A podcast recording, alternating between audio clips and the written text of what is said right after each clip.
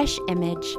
Fresh Image is a nonprofit Catholic ministry committed to providing individuals and communities with resources to facilitate the full flourishing of the image of God in each and every single human person. Not only will you find hundreds of articles, convenient audios, and presentations on our beautiful faith, but also catechetical resources to be used in the classroom, at the parish, and at the kitchen table. Today, we are happy to present Fresh Image Gospel Reflections from our founder, Tony Crescio. Tony reminds us that it is when we look into the mirror of Scripture that we discover the unique image of God we have each been created to be.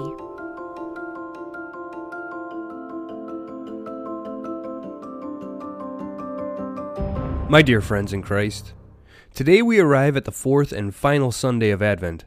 And today, we encounter the second of the two key exemplary figures mentioned on the first Sunday of Advent. The first of these figures was St. John the Baptist, who we spent the last two Sundays learning from. On the second Sunday of Advent, we learned a twofold lesson from the Baptist. The first thing we learned was that when we hear the message of the good news, the gospel of Jesus Christ, proclaimed to us, our initial reaction must be one of conversion, of rejecting sin and thereby turning away from the pursuit of worldly things and toward God, through, with, and in the incarnate Son, Jesus Christ. Second, once we turn back to the truth of the divine Word incarnate, we must be prepared, as John the Baptist was, to live the truth courageously and unapologetically. In the Baptist, we encountered a strange and shocking figure. If we are to live out the Christian faith in its fullness in today's world, we must be willing to be strange and shocking to those around us as well. For it will mean prioritizing the things of God over all else. During the season of Advent, it has meant placing the things of God before parties and presents. And throughout the whole year, it will mean placing the things of God before sporting events and jobs, etc. Such a life is foreign to a world filled with demigods of all stripes, who place themselves at the center of the universe and determine meaning for themselves, and thereby live the ego drama. The human creature cannot but feel lost in such a situation, for it simply was not created for such a life. Instead, every single human creature, without exception, has been created to play a completely unique role in the theodrama, where God animates the life of each creature and makes his loving presence known and felt in the world through each iteration of his divine image. Today, in our gospel reading, we encounter a figure who played her role in the theodrama to perfection Mary of Nazareth, the Mother of God. Our gospel reading for this Sunday comes from the first chapter of St. Luke's Gospel, verses 26 to 38. It is the famous scene of the Annunciation. During cycle year B in the life of the church, it is possible to hear this gospel proclaimed no less than three times during the Advent season.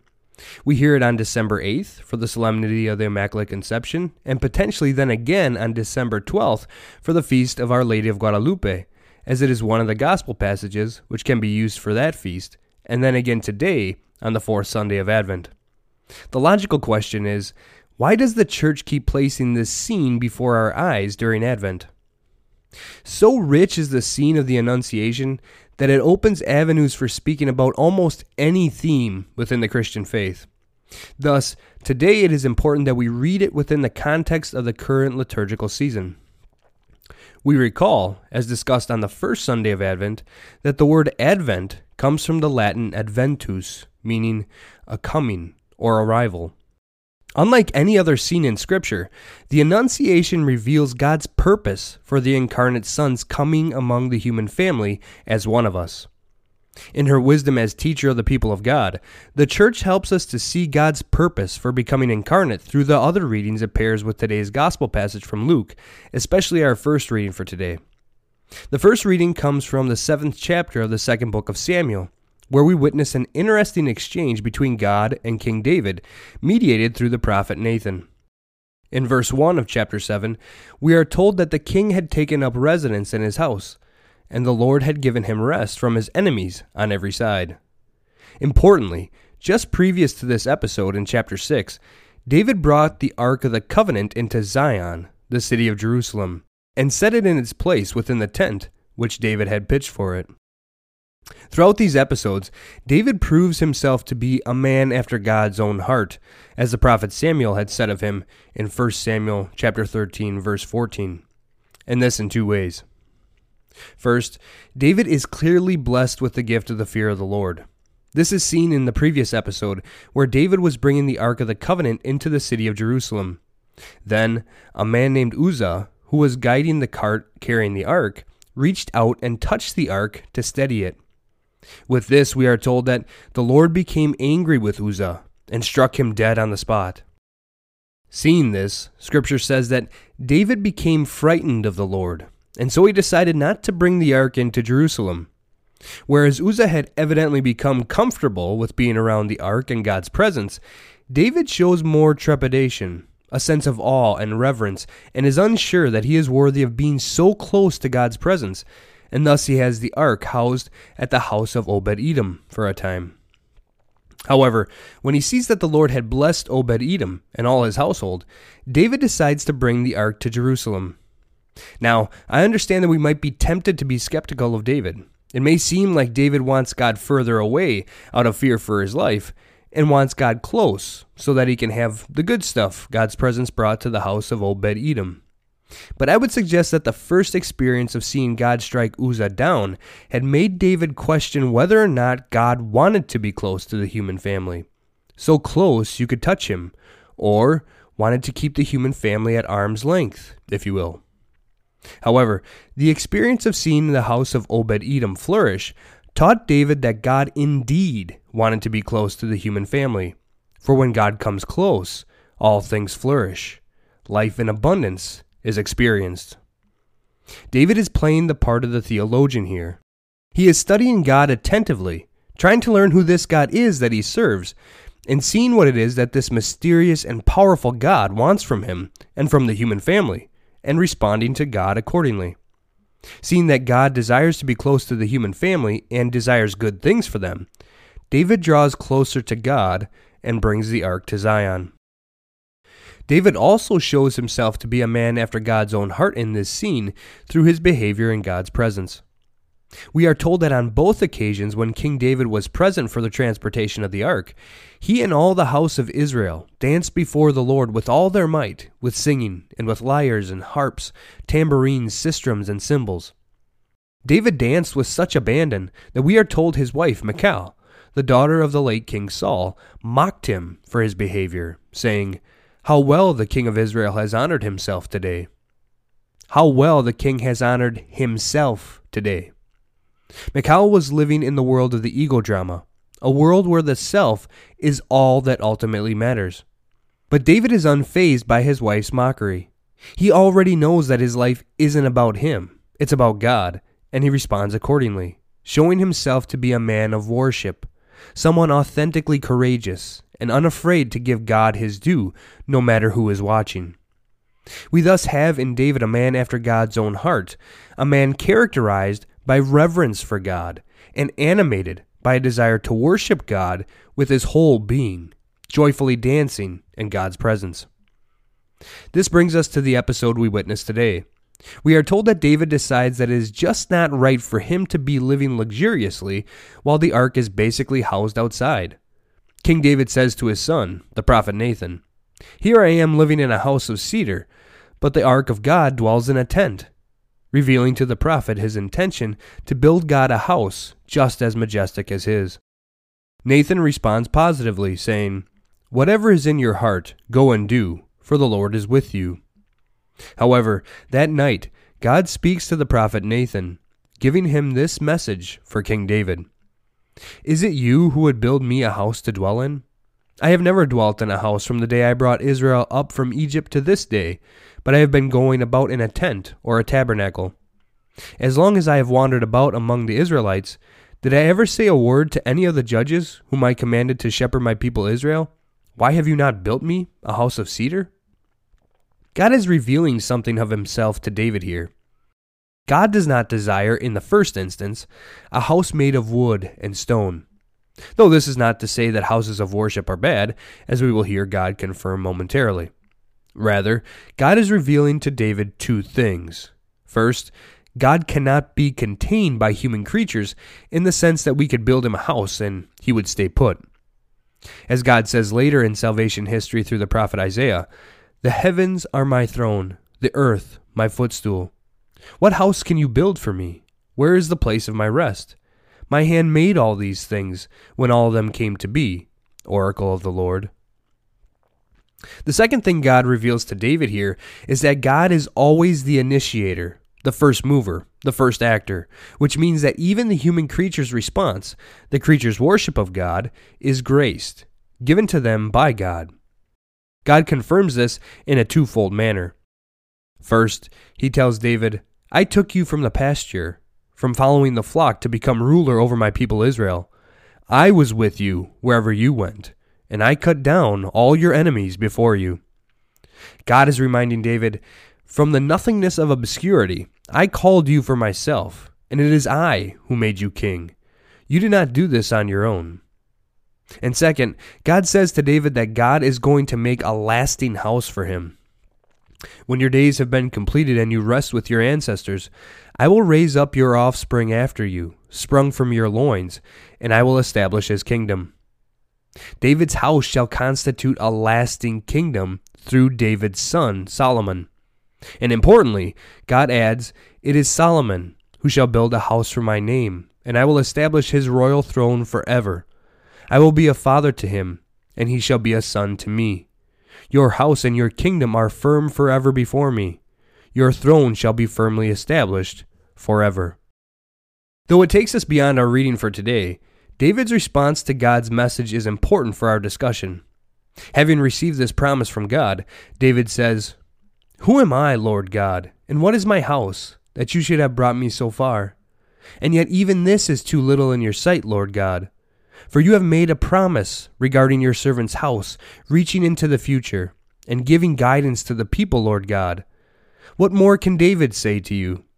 Therefore, great are you, Lord God, there is no one like you, no God but you, as we have always heard. David's response here can be characterized as humble worship.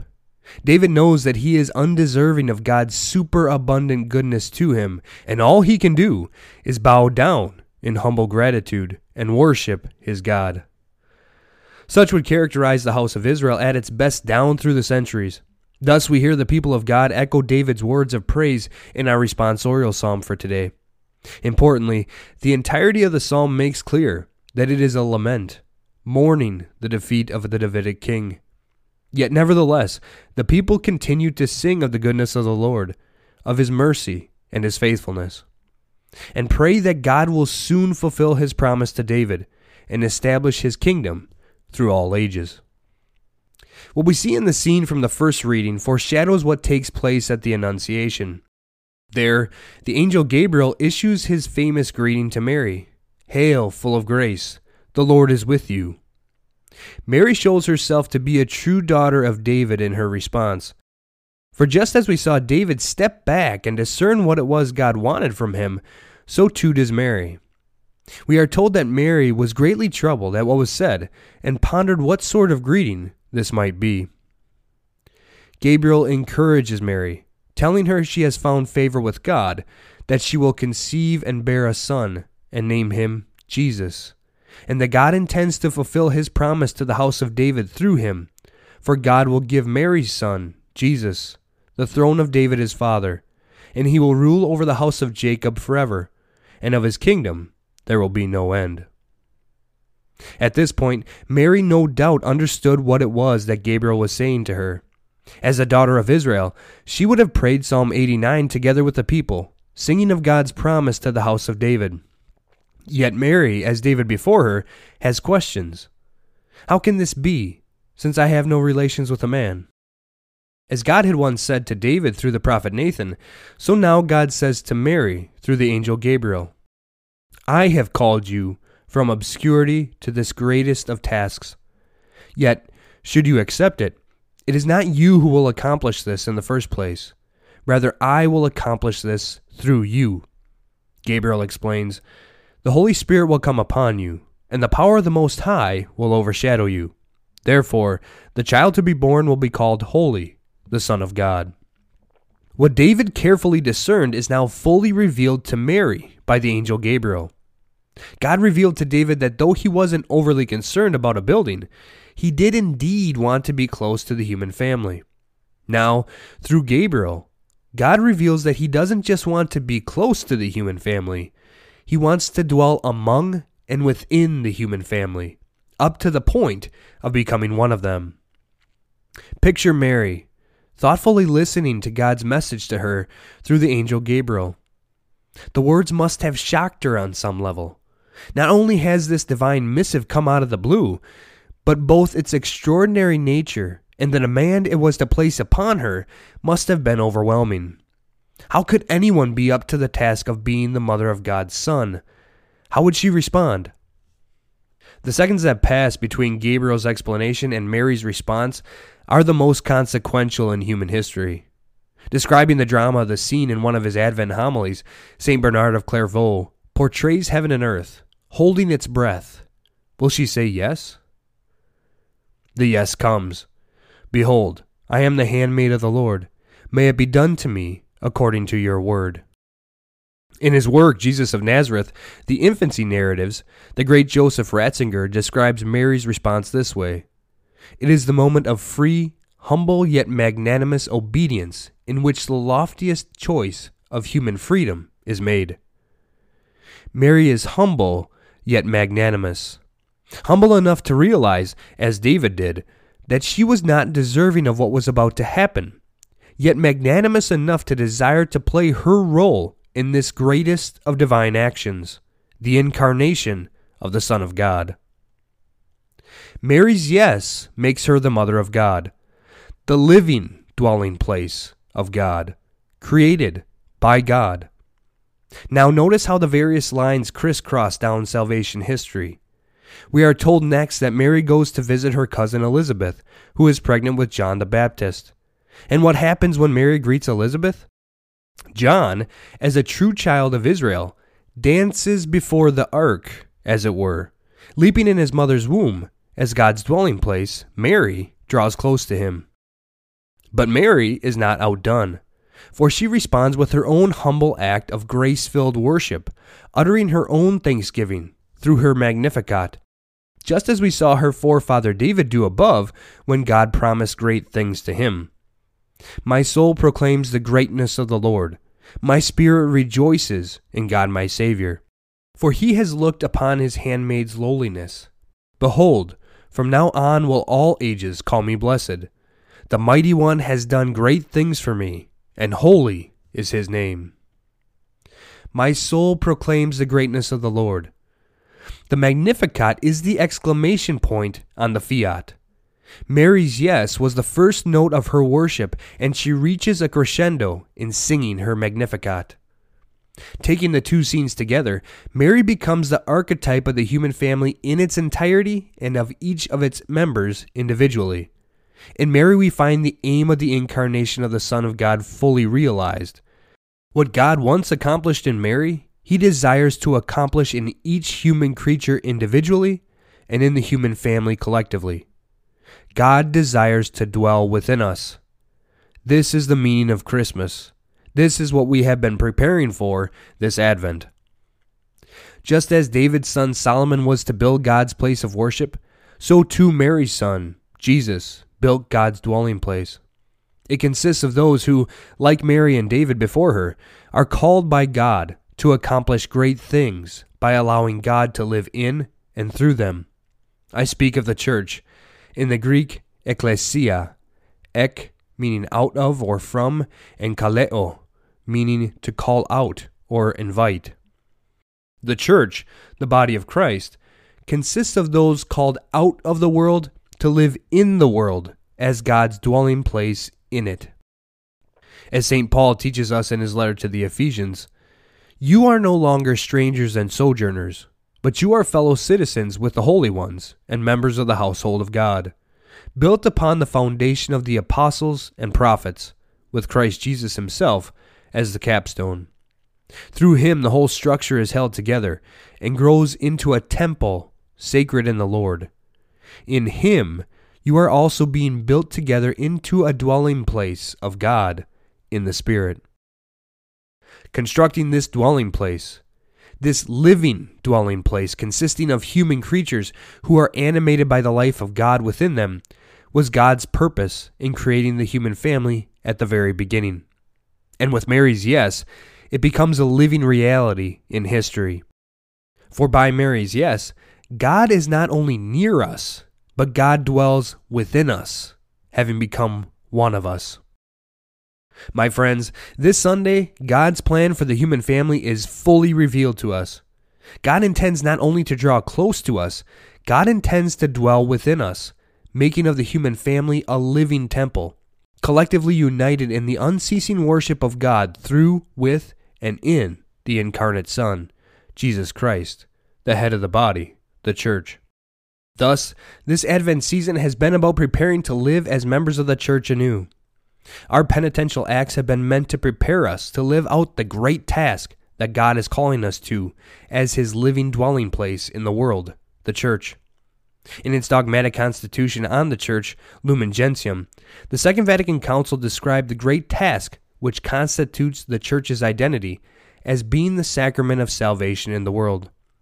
Thus, in paragraph 9, the Church teaches God gathered together as one all those who in faith look upon Jesus as the author of salvation and the source of unity and peace, and establish them as the church, that for each and all it may be the visible sacrament of this saving unity. Being a member of God's sacrament of salvation in the world is the great task that each Christian has been called to, a task which is perhaps more daunting today than ever before. For it means saying yes to God in the face of those who would scoff at us as foolish, as Michal had done to David. It means saying yes to God when what he calls us to seems impossible, as happened in Mary's life. As he reminded David and Mary before us, God himself will build his dwelling place. But he will not do it without our yes. He will not do it without a humble and magnanimous response on our part. God desires to dwell within the human family, and we have been preparing to say yes all of Advent. The moment is at hand. Heaven and earth hold their breath. How you respond has the power to transform history, for it will either allow or prevent God from doing his saving work through you. Will you say yes?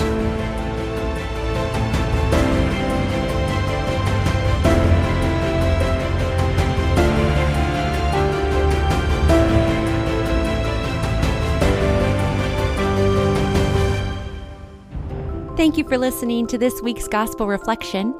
For more resources, please visit us at freshimage.org. And remember, when you live a fresh life, you will be a breath of God's fresh, life giving air to the world.